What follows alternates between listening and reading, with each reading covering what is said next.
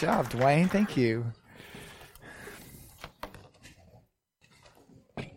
So if you uh, would like to join with me, um, this amazing love of Jesus Christ is, is found in the cross and in the empty tomb. And um, if you would be willing to just perhaps consider this truth, um, I don't have a better message than this. It demands your life and your all.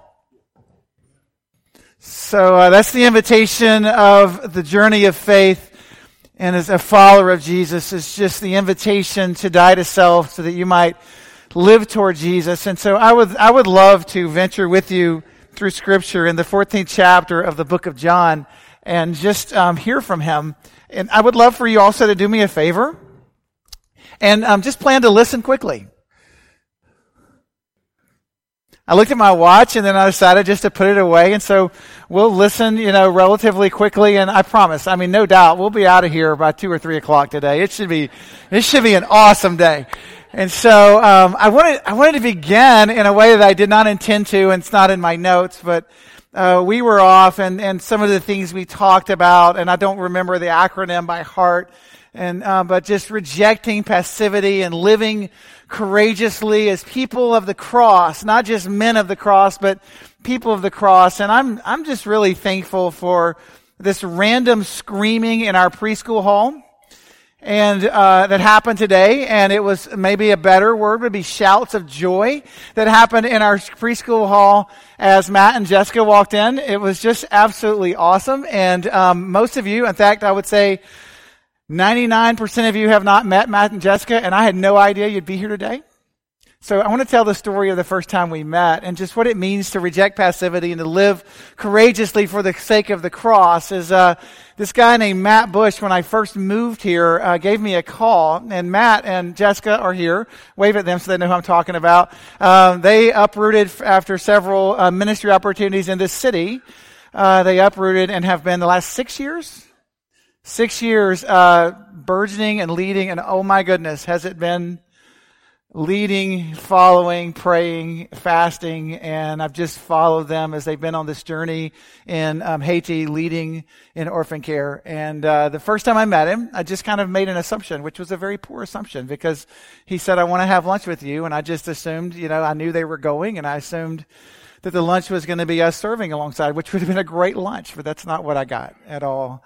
And uh, I love when people come in and say, we're not going to live passively. We're going to step into the void where Jesus is at work, and we're going to aggressively pursue him, and we're going to live courageously for the sake of his gospel. And this is why. And so I sat down at Nukes on Southside, because Nukes in Mandarin didn't exist. And we just shared a lunch and shared a meal and talked. And when we finished at the big, um, the big moment for him wasn't, uh, how can you help us advance to Haiti? It was this. I've been mentored by someone that's significant in your life. Your dad. As I was at Southside with you guys, is that right? Southside? All right, which is on the south somewhere. Yeah. As, as, as I was at Arlington, which I completely butchered, and, and I walked a journey. Your dad just spoke life into me. And here, here's the reality of our life right now. We're kind of giving everything away, and we're going to a third world country for the sake of Jesus. So I have nothing to give you but this. I can never pay your dad back, but I can pray for his son. And that was my first time to meet you. And I have I have told that story, never from this pulpit, but to so many people, to talk about what it means to not live passively, but live courageously. And so Matt just looked at me and said, you know, we're going on mission, and here's what I am intending to do. I am intending to pray for you as pastor, as you lead on a regular basis, as just a tribute to the investment of your father's life and my life, because that's what I can give. And so I would like you to just say, hey, to Matt and Jessica, I am so happy that you're worshiping with us, and I am so happy. Um, I am just so happy to be able to talk about this. This is what it looks like as people of the cross. You know, I don't have a much, I don't really have much to give you today except Jesus, but that's more than enough. And as your pastor, I just say that not lightly. I just want for us to gather around the cross of Christ and just meet him where he is and meet him in what he's saying. And this, we've been walking through the I am statements of Jesus for the last few weeks. And so I would love for us to open our hearts um, to the I am of Christ and just what it looks like to walk with him and to learn more about him. And so That was awesome. I almost hit you, Lauren. That would have been beautiful. And so it's an interesting journey right now. If you were with me in the fourteenth chapter, um, Jesus, as he makes the next couple of weeks of I am statements, he's in the last forty-eight hours of his life. And he's also um, sharing with the disciples. There's this, this urgency about his heart and his life and what he's telling them, how he's, how he's, you know, his urgency is beautiful because it's built around a meal, very similar to our Good Friday experience. It's built around a meal, around communion, and um, ultimately I don't think they had a rave egg hunt, but it's it's all really kind of common there of just this passion for what Jesus is sharing with them, and there's this urgency that he's making his way to the cross, and he wants them to know about this, and to know I am is to know who we are. To know I am is to know who I am. That's one of the themes we have. And he says in this context in John fourteen six, I am the way and the truth and the life. No man comes to the Father but by me. That's where we'll land today for a few minutes. And, and next weekend, um, imagine this. He is the resurrection and the life. Found in John the sixteenth chapter. Jesus is kind of starting out saying to the, the, the disciples of his, the followers his, I'm, I'm going to be here just a few more minutes. I mean, the clock is on go right now, and it's moving forward. And then I'm going to leave you guys, and in a little more time, there will be more of me. But in just a few more minutes, I'm going to be gone from this circle. And this is the extraordinary challenge of him, because the um, the the character of the disciples is mind-boggling. They're wringing their hands for a moment. And can I just return to the reality of the presence for Jesus? In this John fourteen passage, he is forty-eight hours. He is within an hour or so of one of these twelve betraying him. He is forty-eight hours from being slaughtered for our transgressions. That's where he is in this moment, which makes John fourteen one such an extraordinary statement, because if that's where I'm sitting, and I'm sitting in the middle of you, and I'm about to go live my, give my life for you, or if I'm sitting at Nukes and I'm about to go advance everything, I'm typically not expecting this response. Here's what I would like to do. I would like, as I go sell everything for the gospel, to pray for you. Jesus is looking and going, it's bigger than that, as I'm going to be pierced for your transgressions, and I'm going to be wounded for your iniquities, as the stripes that I will bear will bring healing to your soul. Here's how he begins John fourteen one. And as you wring your hands in this moment, I won't. So do not let your hearts be troubled. If you trust God, trust me. Now, I kind of know in this moment you'd like me to advance forward because maybe what time it is, but I just have to pause here. These guys would drive me nuts. And I don't know if you can sit down at this moment, recline at this table, and be in this moment with him, but if you're a leader in any way possible, not only would these guys drive you nuts, but you're probably serving alongside and working with them. You literally are at a point where you are going to bleed out for the sake of who they are, and you are the one assuaging them in this moment. You're the one looking and going, I know your hands are wringing right now. I know this is tough for you. I'm going to leave and I'm going to be crucified. I'm going to bear the wrath of mankind forever. So let me wrap my arms around you and just tell you, don't let your little hearts be troubled. Don't worry about where you are. My blood will fill the streets. But don't, don't let your heart be troubled. I mean, if I were Jesus, and, and I'm not, and actually what I'm about to say doesn't even sound bad. If I were Jesus, I would go, why are you wringing your hands? I mean, do you not remember Lazarus, the guy who was dead but isn't dead anymore? Have you forgotten him? I mean, we're reclining, and I'm sharing of you of the providential sovereign work of God, and your hands are wringing, your hearts are beating fast, you're struggling, and I've already shown you the dead no longer dead. Can we get a grip right now? That would be your pastor's response. I mean, weren't you there when the storm was raging and you truly did have pause because you didn't know me that well yet, but you didn't under, you, you were just terrified, and I not only calmed the physical storm, I calmed the storm in your life, or maybe the other storm where you were not with me, but I was with you and I was praying for you, and then I was walking on water with you, and Peter walked on water with me. Any recall of that here in John fourteen? How, why are we wringing hands still? And maybe maybe if he could do a little prophecy, because he's very well aware of this, why are the twelve of you, one of whom will fully betray me, the other eleven are going to run? What in the world is going on with you right now? Have you forgotten about the twenty thousand on a hill that we fed with a couple of fish and bread? And you're hand-wringing. And I would be very judgmental of them if it weren't for the reality that I have wrung my hands fifty times this week while the sovereign King of glory has borne the cross, so there is no need for that. His yoke is easy and his burden is light. So I would cast stones at them, except that just, it's like throwing axes with these guys. You're nervous the whole time. I guess it's going to come back and hit you. He looks just, I'm about to be crucified. I thought of the first line of A Purpose-Driven Life right now. Hey guys, this story's not about you, but that's not Jesus. That's not where he lands in John fourteen. He's just in the middle of their doubts, and this is where he'll meet you.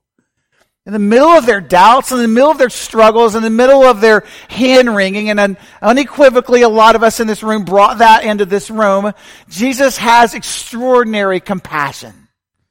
He just meets them where they are, and knowing it's not about them, he encourages them along the way, and he says to them in John fourteen, one through four, if you want to follow along, don't let your hearts be troubled. Here's what I'm after. Believe in God, believe also in me. For in my Father's house are many rooms. If, if that's not true, I would have told you. And I'm going to prepare a place for you. And if I go and prepare a place for you, I will come again and take you to myself, so that where I am, you may also be. You know the way to where I'm going. And I love Thomas in this very moment, in the heart of this scripture, because Thomas walks in in verse five and says, Lord, actually, we don't know where you're going. Now, how can we know this way? If you, I mean, if you know Thomas, poor Thomas, he has an extraordinarily bad rap. He struggles to believe. And in essence, if you see the encounters, he starts this way. I don't believe you, Jesus. And he'll carry on this way until the Spirit of Christ infuses him. And then he just, he believes Jesus so radically that you will hear Thomas singing of the wonders of the power of the resurrected Jesus and the filling of the Spirit in his life. So much so that he will be singing anthems from a fire as he is being burned at the stake. That's Thomas. Please don't call him the doubter.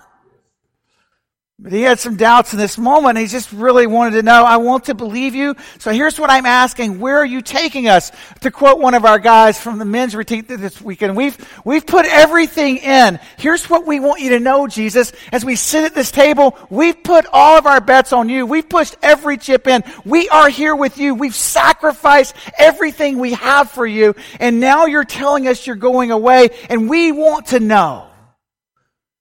We want to know. Thomas is asking this question, and I think it's a beautiful question. Jesus, can you get us home? If you were going to ask a question today, it'd be a good one on, good, on this Palm Sunday. Jesus, can you get us home? Can you take us home? This is a beautiful, can you take us to the place where our souls find rest? That's what I really want to know, Jesus. Can you take us there? Can you take us to a place where we are secure and whole and complete? And Jesus answers that with a simple sentence. And I would like for that to guide just the next few minutes of our, of our conversation, if you will, today, of our Holy Spirit prayerfully impacting our hearts and bringing solace to our soul today. Because Jesus says this to him, I am the way, the truth, and the life. Thomas, that is the pathway for the home of your soul. It's where I would love to venture with you. No one comes to the Father, Thomas, except through me. And so this question, will you get us home? This is the place of soul's rest. So I have a very complicated outline, and it involves three very quick thoughts. Jesus is the way. Jesus is the truth. Jesus is the life. I don't want to complicate it too much for us. Jesus is the only Savior that we have. He is the way. He's the only way of rescue from the dominion of darkness, and he is the only pathway for hope for the kingdom of light. He is the path to the kingdom. The great chasm between you and home is not a chasm of mystery sitting around a table breaking bread with him and wondering how you're going to forge forward because you've cashed in for a couple of days. The great chasm is the eternal rest of your soul and to be able to live out your life in light and view of eternity. And the Lord says, I am going to build a way. It will be a pathway that will bear all of the wrath that you have that belongs in your court. That was a huge thank you, Jesus. The great chasm between you and home, between you and rest, between you and soul level communion with your Creator is not the acquiescence of more resources. It is not that you can have broader, more robust homes in this city, or you can have greater things. It is not so that you could have more likes. It is not so that you could be more of an influencer. It is no relationship that is in the forefront. Here's what it is. It is the way of my path. It is the way of my cross. And this is the beautiful part of Jesus' answer for that, because the guys listening to this would have understood what a powerful rendering had. And he says, if I go and prepare a place for you, I will come again and and receive you to myself. Where I am, I want you to be there also. This would be the contextualization of the Jewish ceremony of betrothal, as he says to, to as a, as a husband says to a wife, and they've kind of worked out all the details, this, these details being the cross, the tomb, and an empty grave. As we have worked this out, I am betrothed to you. I will go and build a home for you. I will craft this for the wonderment of who you are, but more importantly, it will be for the care of your soul. And then I will come again and receive you to myself. And that is just a beautiful point that I don't really want to preach today, but it is so powerful, because to receive him to himself was to bring the entirety of the village along for the ride. And so if you want to be a part of this way, then Jesus is going to turn right and left to all the heavenlies as you prepare to breathe your last breath. He's going to tell them to strike up the band, and he is going to return in full force, whether that be on this earth as you breathe your last breath, or on this earth as he comes for the second coming. He will call all of heaven and advance in this coming for you, in this way of Christ, because he has been forging a home for you in the rest of your soul. And in that movement toward you, he's already come and said, I have birthed in you this. And so here's what his home is not. It's not this, for me, I'm going old school. It's not this pimped out house that's amazing that you like to dream about in heaven. I don't know if you're going to have, I don't think you can say pimped out house and heaven at the same time. I didn't. I don't, I don't know. Like, we like this in church. We're going to have a mansion here. We're going to live in squalor on earth, so we have a mansion here, right? Like, so I don't know that. Here's what I, here's what I believe Jesus is crafting for us in our way to heaven. He is crafting a cross for us. He is crafting from wood a place where blood would saturate that wood from his hands and feet, from his side and from his heart, so that we would have a pathway to soul care. I don't think he's sitting around going, you're going to have big stuff there. I think he's sitting around going, the big stuff is being crafted on this cross. And I am crafting a way that you cannot build yourself, because I'm the way.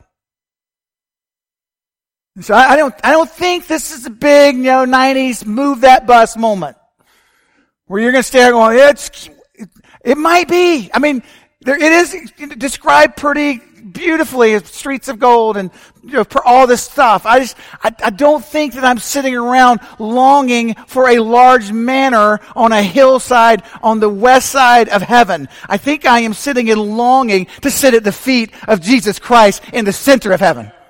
That's really where my heart runs. And I hope it yours does as well. It's not a Chip and Joanna Gaines. Let's, you know, let's do this. You know, let's fix it up. I think Jesus is crafting something far more beautiful for us. The bridge to this room is a bloodstained cross. It's the way. It's the path of righteousness. I would like to just read scripture to you that was prophesied about him. He didn't have an impressive form or majesty that we should look at him. This is Isaiah, a couple of thousand years before Jesus bore the cross. No appearance that we should desire him. So I don't think it's going to be this huge house although it might be, you could still dream that.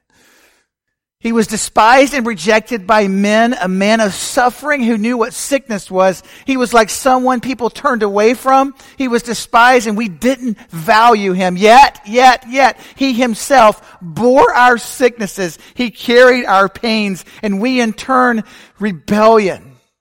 We in turn regarded him stricken, struck down by God and afflicted, but he was pierced for our transgressions, crushed because of our iniquities. The punishment that brought us peace was upon him, and by his stripes we are healed. We all went astray like sheep. We all turned our own way, and the Lord, he has punished him for iniquity of us all. He was oppressed and afflicted, yet he did not open his mouth. Like a lamb led the slaughter, and like a sheep silent before his shearers, he did not open his mouth. He just simply said, you want a big reveal? It will be the cross. And if you want a really move that bus moment, why don't you show up about three days later? That will be the validation. The cross is where Paul says, after the filling of the Holy Spirit, that he will boast. Galatians six says this, if I'm going to boast walking about this earth, it will be in the cross of Christ, because this earth becomes strangely dim to me in light of that cross.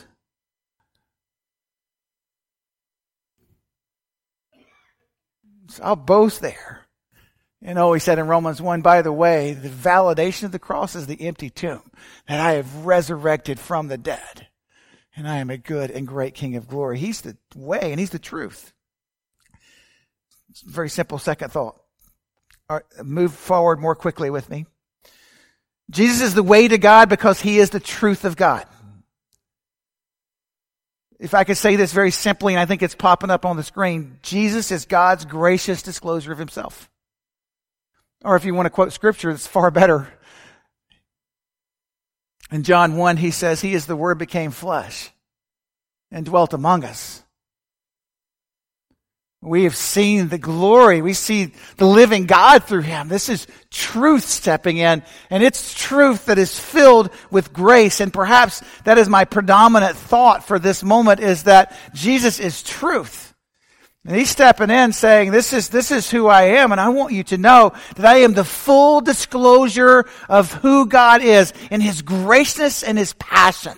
In Colossians one, fifteen through twenty, it just says, after saying in verse thirteen of the first chapter of the book of Colossians, he's rescued us from the domain of darkness and transferred us into the kingdom of the Son he loves. There's some truth. Glory to God. In him we have redemption, the forgiveness of sins. Here's why. Because Jesus is the image of the invisible God. He's the disclosure of God himself. He's the firstborn over all creation. Everything, including you in this moment, was created by him in heaven and on earth. The visible, the invisible, thrones, dominions, rulers, authorities, all things have been created through him and for him. If I could just pause and say, he is truth. I mean, he's just, he is before all things. By all things, hold, they are hold together, held together. He is also the head of the body, his church. Rest easy. He leads well, church. He is the beginning. He is the firstborn from the dead. Rest easy. Goodbye, death.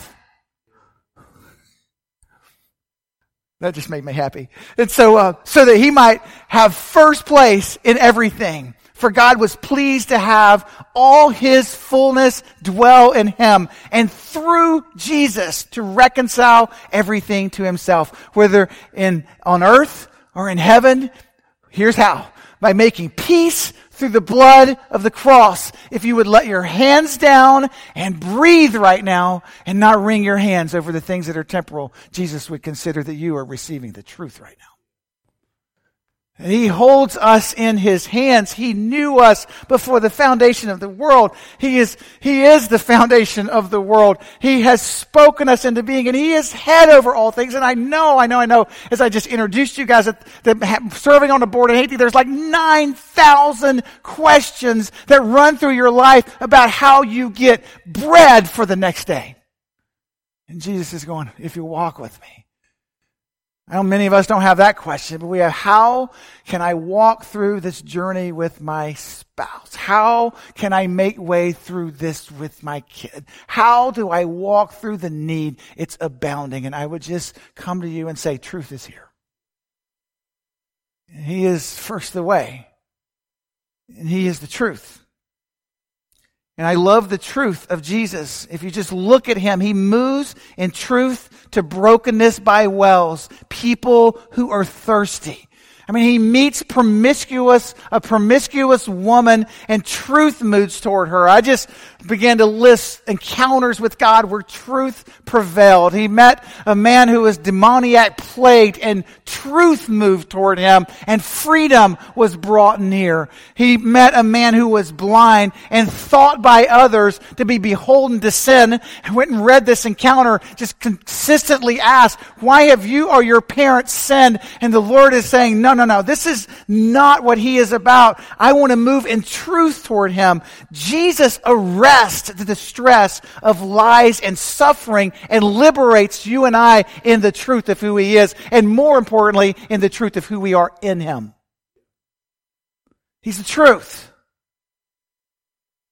I mean, there's, you talk about the woman at the well, you've You talk about the blind, you talk about the woman with blood, you, you can just list all these encounters, and Jesus, Jesus moved toward a short tax collector and just said, I want to bring truth to your home. I want to bring freedom to your home. I want to bring hope to your home. I want you to be more fully defined than you are right now. And I, I think that these people that he moved towards are the very ones that others would move to the other side of the street to run from. And so, for every one of us in this room who are beholden to the cross, welcome to a Jesus who ran full throttle toward you regardless of your circumstance. If you happen to be pretty good, it was filthy rags to him. If you happen to be desperate, it was beauty to him. Jesus just looked at us and said, by my grace and in my truth, I am going to fully disclose who the Heavenly Father is, and I am going to redeem or purchase back the circumstance of who you are. Jesus would say to this group as, as they move forward, God has not forsaken. God in truth is moving toward others. The Spirit of God is unswerving in commitment to truth and undying for love so that he would, forty-eight hours from now, move in grace. He would put his hand on Judas' shoulder, Judas' shoulder and say, do what you need to do. He would meet Peter beside a river and restore him to faith. And he will meet you in truth, by grace, for glory. I just invite you to Jesus today to meet him. The scripture says that God's unswerving commitment to truth is just grace. The cross is the declaration of the truth that he lived while walking this earth. The cross is truthful declaration of God's love for sinners and his insatiable appetite for redemption. And I like that, and I think it's on the wall, and if it's not, it's popping up now. God, I just want to say this again, and perhaps just give you hope. It is a declaration, the cross, of God's love for sinners and his insatiable appetite for redemption. And so as you walked in this room or as you make your way through the journey, feel free to walk and meet in the way. And feel free to live truth before him and understand his redemptive hand and his redemptive work.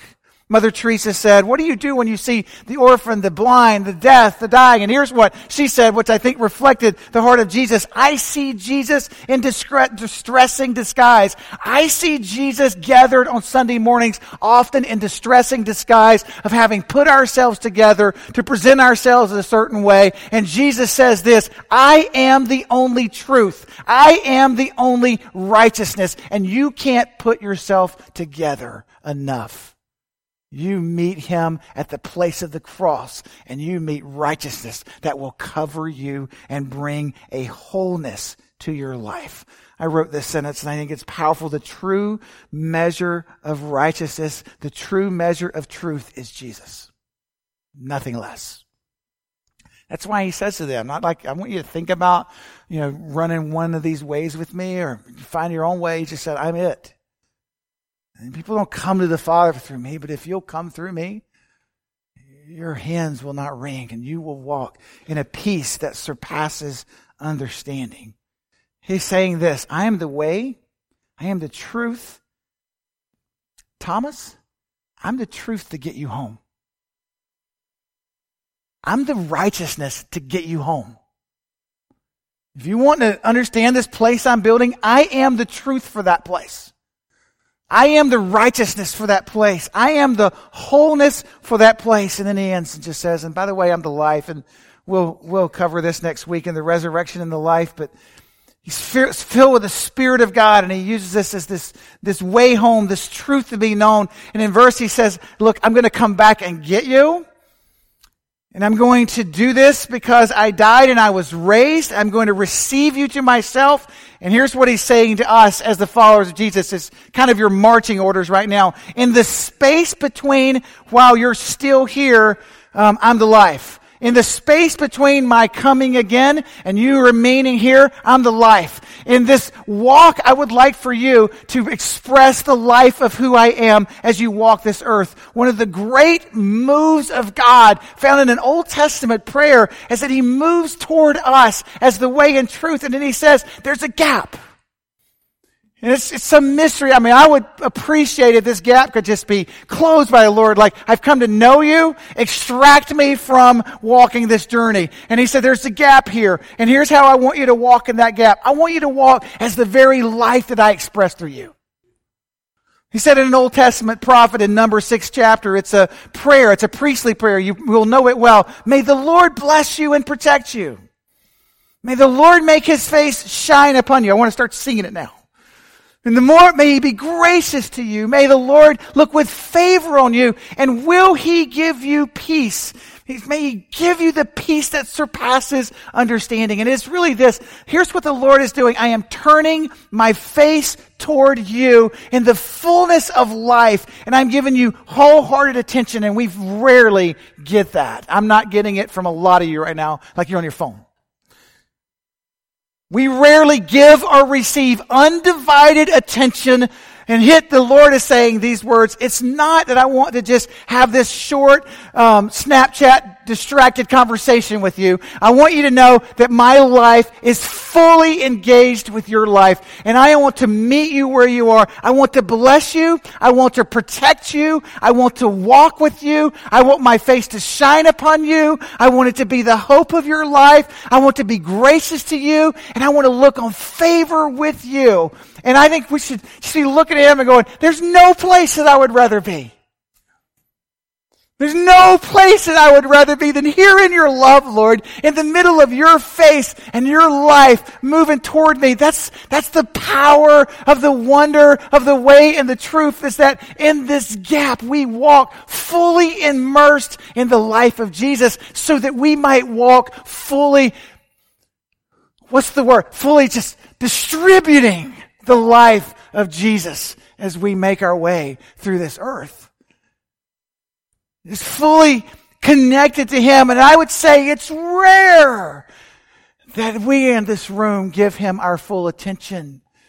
And it should be rare no more in this room that we not turn our face to the one whose face is coming after us as a lion, longing to shine upon us in boldness and with truth. And our face, as Paul wrote in Corinthians, you see, Moses is beautiful, and I'm praying this as well for each of you. I am praying that there will be a light that emanates, a life that flows out of you, that is a transformational light of Jesus that is increasing with, with this reality that your face is shining toward him and his face is shining toward you. And there is a peace and truth and way about who you are. And it is beginning to bring life to you and with ever increasing glory, to translate it accurately, from glory unto glory, unto glory, unto glory. The life of Christ is radiant through you, and it is moving toward others. And one day that light might, might just be profound, where you just find yourself standing fully with him, just released from this earth. But until then, live that life. Live that truth. Live that way as you make your way through the cross, wrapped in the righteousness of Jesus, and called to be distributors of his life. Glory to God. Jesus, you have come that we might have life and that it will be full. God, it is a holy, holy, beautiful week. I pray that we would walk in the path of truth. I pray that the voice of truth would continuously wreck the lies that abound for us and draw us to truth. For God, there is life there. There is righteousness there. We are free from condemnation there. We are whole in truth. God, there is a battered and stained cross that draws us to your way, that steeps us in your truth, and that mobilizes us for your life. And oh, Father, I pray that you would bind our lives. You would rest our souls. You would steep our spirits in the cross. Lord, I pray that you would stake us within three feet of the cross, where we will reach behind us, reach before us, and we will feel the rugged, stained wood of the cross and live our lives in its shadow. For you have built that for us. You have sacrificed there for us. You have exploded death, hell, and the grave through that cross. And so, Jesus, in this holiest of weeks, may we be a people of the way.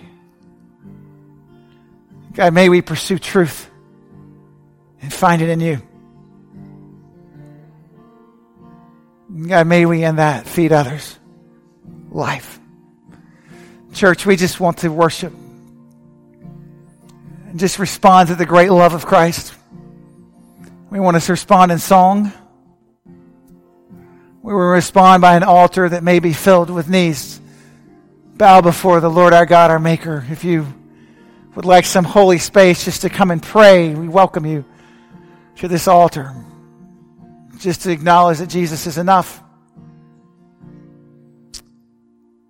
Some of our pastors are here at the front. We just believe that there's something powerful, something heavenly about hearing your name lifted before the Lord. If you would like to have someone pray for you, we would count it a humble privilege. We really just want to create an atmosphere at the close of every service so that the only name left standing in this service is Jesus. His glory, his name, his renown. So I just invite you to worship, peeling away all that is not him, and finding freedom in him. So would you stand, make your way to an altar, lift holy hands to the Lord, sing of his goodness, pray with the pastor. Can we just be worshipers there? Yes, Lord.